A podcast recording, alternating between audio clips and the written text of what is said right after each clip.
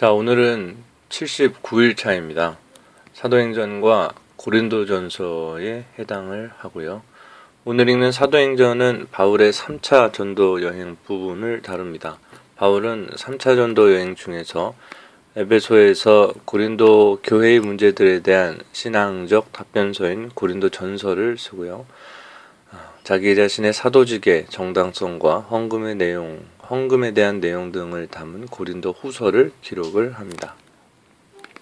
또한 고린도에 머물면서 복음의 교리와 또 복음이 성화의 과정까지 포함한다는 그 로마서를 기록하기도 하죠.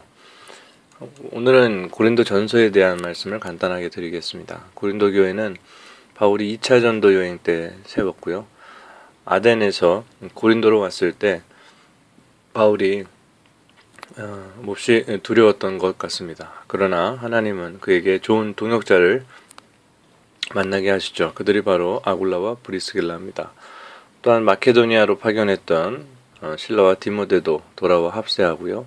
바울은 그 즈음에서 드디어 고린도 선교에 적극적으로 나설 수 있는 그런 진영을 갖추게 된 것이죠. 그러나 유대인의 격렬한 반대에 부딪혀서 그들은 유대인 전도를 중단하고 디도 유스도라는 이방인 집을 중심으로 1년 반 동안 이방인에게 전도하면서 고린도 교회를 세워가게 되는 것입니다. 고린도는 그리스 본토하고 펠로폰네소스를 연결하는 에게와 아드리아해 사이의 좁은 항구 도시인데요. 상대적으로 매우 부유한 상업의 중심지로 알려져 있습니다. 선박들이 헬라의 남단을 돌아가는 위험스러운 항로를 피하려고 이 지역을 가로질러 갔습니다. 따라서 여러 지역이 모이는 이 도시는 선교, 전도 전략 면에서 볼 때 매우 중요한 요충지였고요. 바울도 각별한 정열을 기울였던 것 같습니다. 이 도시는 2만 명을 수용할 수 있는 야외 극장도 있었고요. 아프로디테 그 여신의 신전이 있었습니다. 또 1,000명 정도로 예상이 되는 성전, 그 매춘부들이 있어서 도시 전체를 도덕적으로 윤리적으로 타락시키는 역할을 했던 것이죠. 그들이 공공연하게 몸을 팔았던 것 같고요. 정육점에서는 신전에 팔았던 재물들을 팔았다는 그런 기록을 들었습니다. 고린도 사람들은 그러한 여러 상황 속에서 아무런 죄책감 없이 자신들의 강한 성적 욕구를 만족을 시켰고요. 인간의 지혜를 즐기고 또 헬라의 신들처럼 아름답게 되고자 하여 할 수 있는 한 자신들의 몸을 아름답게 가꾸는 일에 많은 시간과 돈을 들였던 것입니다. 그 당시 25만 명 정도의 시민들에게 있어서 한 사람당 거의 2명의 노예가 있었다라고 보는데요. 그런 고린도의 상황에서 바울이 가장 중요시 여겼던 것은 바로 자유, 죄와 사망으로부터의 자유였던 것입니다. 그러면서 고린도전서에 담는 내용들을 몇 가지로 정리하면 다음과 같습니다. 교인들의 분열에 대하여 바울은 교회의 하나됨을 강조하고요.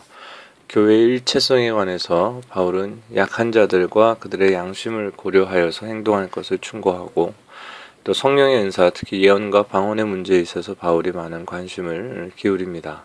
그 문제를 다루면서 바울이 중요하게 여겼던 것은 교회의 질서였습니다. 또 성만찬 예식에 있어서도 바울은 성도들 서로를 향한 사랑과 연합을 강조를 합니다.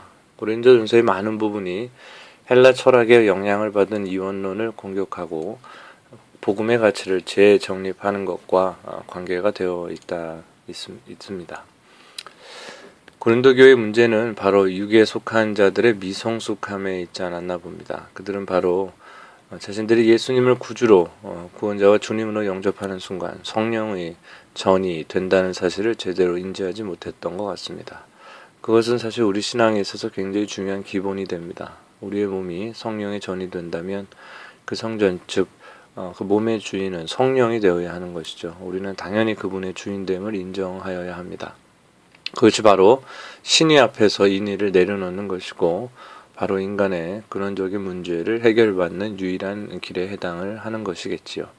자, 새로운 한 주가 또 시작이 되었습니다. 이제 통독도 얼마 남지 않았습니다. 한 주 동안 힘을 내시고요. 저는 내일 80일 차에서 뵙도록 하겠습니다.